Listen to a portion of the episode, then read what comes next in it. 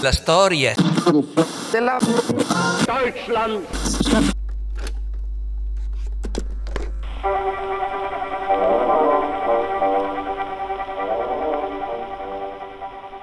Mai prima d'ora la Prussia aveva avuto proprio il coltello dalla parte del manico rivolto praticamente verso tutti e soprattutto verso l'odiata vicina d'Occidente, la Francia. Tutta questa situazione della candidatura di, del principe Leopoldo von Hohenzollern all'ipotetico trono spagnolo stava andando tutto, tutto quanto nel verso giusto. Avevamo visto tutte quante le eh, possibilità che si aprivano, quindi ehm, se fosse stato eletto la Francia sarebbe stata circondata da due Hohenzollern, se non fosse stato eletto, se la Francia si fosse eh, opposta, il patriottismo e il nazionalismo dei tedeschi, anche a sud, eh, avrebbe fatto riavvicinare tutti quanti gli stati tedeschi verso eh, la Prussia e in ogni caso si poteva sempre trattare con la Francia per decidere, capiamoci, capiamo, mettiamo questo re, quest'altro re, però mi aspetto delle cose in cambio. E quindi Bismarck, anche quando Leopold non se la sentiva più per queste minacce francesi di candidarsi, beh, appunto fu minacciato ancora di più da Bismarck, per modo di dire, e quindi anche se avesse cambiato idea, eh, era stato comunque candidato. La risposta francese, ovviamente, non si fece attendere. Il 6 luglio, quindi quattro giorni dopo il sì ufficiale della recalcitrante candidatura di Leopoldo, di Leopold, anzi, il ministro degli esteri francese Garamond, eh, da poco entrato, minacciò apertamente la Prussia di guerra e ordinò all'ambasciatore Benedetti, esatto, proprio lui, Benedetti o Benedetti, non so sinceramente come, eh, come viene pronunciato in francese, forse Benedetti. Insomma, Gramont ordinò a Benedetti di presentare un reclamo, alla fine ne presentò ben due, al re di Prussia e presidente della Confederazione tedesca del Nord, Guglielmo I. Guglielmo, intimidito, bypassò i consigli di Bismarck ed intimò Leopold, di, gli intimò di rinunciare alla candidatura una seconda volta. E, e Leopold fu molto, molto, contento alla fine di ubbidire al parente eh, maggiore. Ma alla Francia tutto ciò non bastava. Napoleone III aveva bisogno continuamente di alimentare l'opinione pubblica del suo paese, intrappolato in una sorta di folle gioco di dittatura demagogica. Avevamo visto come anche l'ingresso della Francia eh, nella guerra di Crimea serviva proprio a questo, a fomentare i francesi e quindi a Napoleone autolegittimarsi ai loro occhi. Infatti, eh, l'8 maggio scorso, eh, Napoleone III aveva indetto un plebiscito dove chiedeva ai suoi amati francesi se fossero o meno soddisfatti delle sue politiche liberali degli scorsi dieci anni e con l'oltre il 70% di consensi, quindi di sì positivi, eh, egli si era eh, in un certo senso guadagnato la legittimità eh, a regnare per almeno altri dieci anni. Ed è proprio eh, fresco di questo nuovo consenso popolare che Napoleone III incominciò a forzare ancora di più la mano eh, in materia di politica estera, nominando appunto l'aggressivo Garamond come ministro degli esteri e Garamond mos- eh, mostrò appunto i denti per eh, la questione eh, insomma del prussiana della, de- della, candidatura di Leopold. Garamond e quindi anche Napoleone non si accontentarono del successo ottenuto da um, Benedetti e quindi eh, spedirono, anzi Garamond spedì il povero Benedetti a Bat Ems, una località termale dove si recava spesso Guglielmo I per fare delle cure, ehm, il 13 luglio, e eh, disse a Benedetti di intimare il re prussiano a non presentare mai più eh, né Leopold né alcun Hohenzollern a concorrere al trono di Spagna. Quindi ai francesi non bastava che Guglielmo prima avesse fatto ritirare la candidatura del parente, volevano una seconda prova che egli non fosse mai più, non sare- anzi non sarebbe mai più stato intenzionato a candidare, a lasciar candidare qualsiasi membro della sua famiglia. Ovviamente questo poteva già finire in tragedia, un oltraggio incredibile francese alla corona prussiana ehm, e ai tedeschi, però insomma, nonostante Guglielmo eh, rifiutò nettamente, ma abbastanza gentilmente, senza infuriarsi.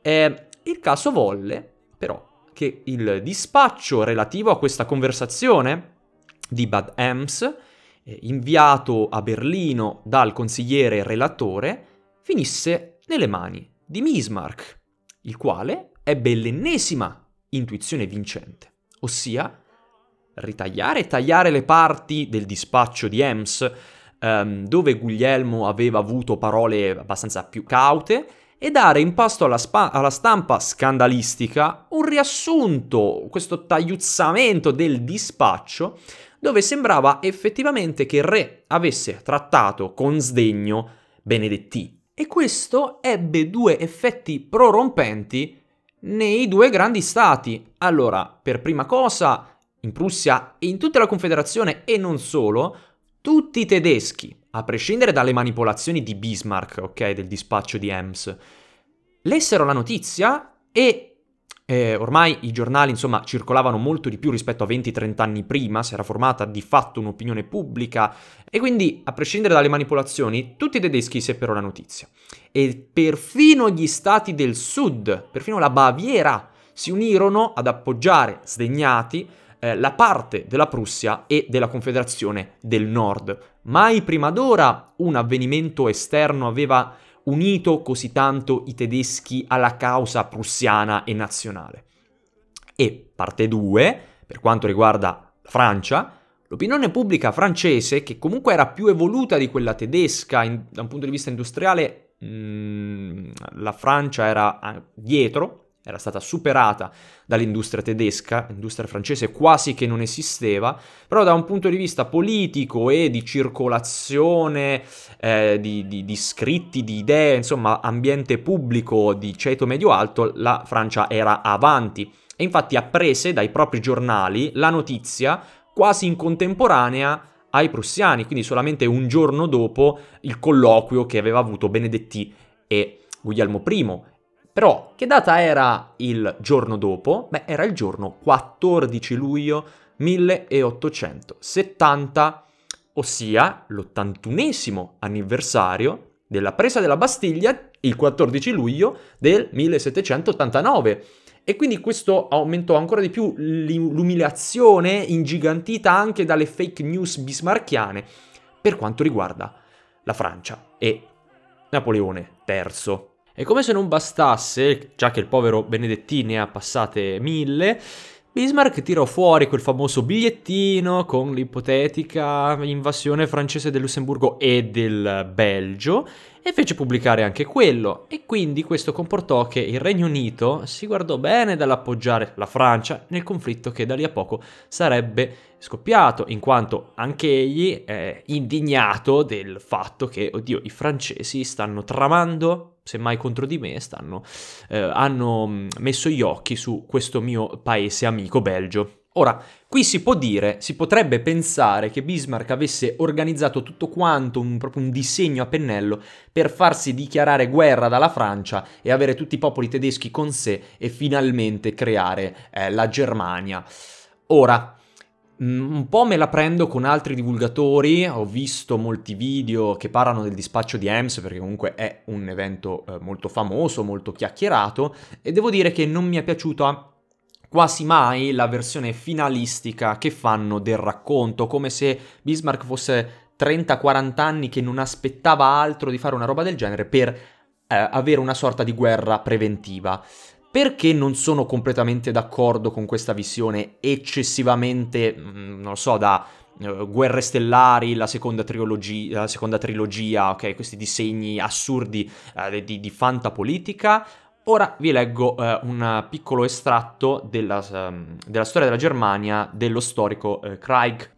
Allora, È sempre pericoloso parlare con troppa sicurezza delle intenzioni di Bismarck, ma la spiegazione che viene qui data è certo più plausibile di quella, già tante volte adottata, che egli volesse la guerra con la Francia fin dal momento in cui si presentò la questione spagnola. Per tutta la vita Bismarck fu contrario alla guerra preventiva, sostenendo che era solo un'assurda intromissione nelle vie della provvidenza e che in ogni caso era altrettanto irrazionale del suicidarsi perché si ha paura di morire. Se nella primavera del 1870 fossero dovute suonare le trombe di guerra, l'iniziativa avrebbe dovuto essere, secondo lui, della Francia, e egli confidava che, in tali circostanze, Napoleone non avrebbe dato l'ordine necessario, a cosa appunto? A dichiarare guerra alla Prussia. Ricordiamo che sì, Napoleone III si serviva delle vittorie militari per eh, aumentare il prestigio della Francia e autolegittimarsi come guida, però raramente entrava in, anzi mai era entrato in diretto eh, scontro con una grande potenza dichiarando guerra, iniziando un conflitto. Più che altro si inseriva in conflitti nel, a favore della parte che probabilmente avrebbe vinto per ragioni sopra citate. Continua Craig. La pubblicazione del dispaccio di Ems e la sua successiva rielaborazione nei giornali scandalistici delle due sponde del Reno crearono un'atmosfera in cui il ragionamento e il compromesso risultarono impossibili. Bismarck aveva sempre creduto che Napoleone III e Olivier eh, fossero contrari alla guerra ed aveva ragione. Ma a questo punto anche Olivier si rese conto che indietreggiare avrebbe rappresentato un'intollerabile perdita dell'onore e, come osservò l'ambasciatore inglese, l'imperatore ritenne che, nell'interesse della successione imperiale, non poteva permettersi di cedere alla Prussia. Non si può pertanto dire che Bismarck abbia voluto la guerra del 1870, ma fu certo ciò che ottenne grazie alla crisi che aveva incoraggiato alla goffaggine di Garamond nell'affrontarla e alle passioni che essa scatenò nell'opinione pubblica francese. Possiamo quindi riassumere qui questa posizione un po' più cauta dicendo che non è che stava Bismarck facendo di tutto per farsi dichiarare guerra e quindi risultare come la parte lesa. Sicuramente eh, il dispaccio truccato, la sorta di fake news bismarchiana, era stata usata per far accadere qualcosa. Sicuramente sapeva che eh, i popoli tedeschi suoi si sarebbero indignati e quindi eh, avrebbero parteggiato per lui. Certo non si può dire che fu tutto quanto un gombloddo per far sì che la Francia attaccasse veramente la Prussia. Ciò nonostante, l'esercito prussiano era pronto, pronto, più forte e più preparato di quello francese, anche se fu quello francese che il 19 luglio, quindi cinque giorni dopo la pubblicazione delle notizie, dichiarò guerra alla Prussia. E fu talmente tanto preparato questo esercito prussiano che la Francia non fece in tempo nemmeno ad accordarsi o allearsi con Austria e Italia, che potevano avere degli interessi eh, confron- cioè, contro la Germania, oppure l'Italia, che comunque sì, non aveva interessi, però era alleata francese, aveva beneficiato dell'appoggio francese molte volte nei decenni precedenti.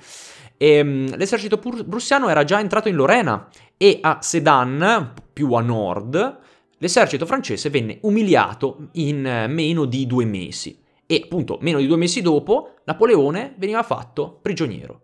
Mentre all'Hôtel de Ville, a Parigi, veniva proclamata per la terza volta la Repubblica francese. Ad impedire che la guerra terminasse subito, un po' come quando la Prussia si scontrò contro l'Austria nel 66, fu la decisione di Bismarck, probabilmente pressato dall'opinione pubblica nazionalista, nazionalistica, eh, di occupare e poi annettere l'Alsazia e la Lorena, che furono territori germanici, sì, però fino a metà del 1600, e, e ormai eh, erano stati ben integrati alla Francia, tant'è che gli stessi abitanti erano in maggioranza filo-francesi e la questione della, dell'Alsazia e della Lorena tornerà più e più volte avanti fino alla fine della seconda guerra mondiale.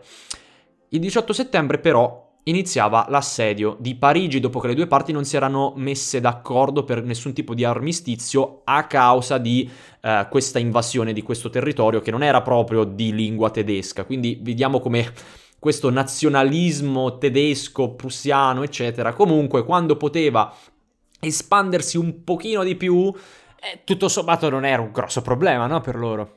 Anche per esempio tutti i territori della Prussia orientale polacchi non è che fossero proprio, ecco, germanofoni, ma questi sono i, i piccoli dettagli che i nazionalisti molto spesso si dimenticavano. In ogni caso Alsazia-Lorena sarebbe stata, oltre che insomma, una ricca regione, un necessario cuscinetto eh, tra la Francia e la Germania, questo è il motivo per cui venne occupata. Il 18 settembre iniziava l'assedio a Parigi, che si protrasse per quasi quattro mesi e dove il generale Moltke eh, era deciso a bombardare la capitale e a trucidare la resistenza della nuova Repubblica anche contro la volontà di Bismarck che invece spingeva per una riuscita di un armistizio che però si ebbe solamente nel gennaio del 1871. La pace invece si ebbe solamente eh, nel maggio dello stesso anno a Francoforte, la pace di Francoforte. La Francia rinunciava all'Alsazia-Lorena e si impegnava a pagare 5 milioni di franchi come debito di guerra.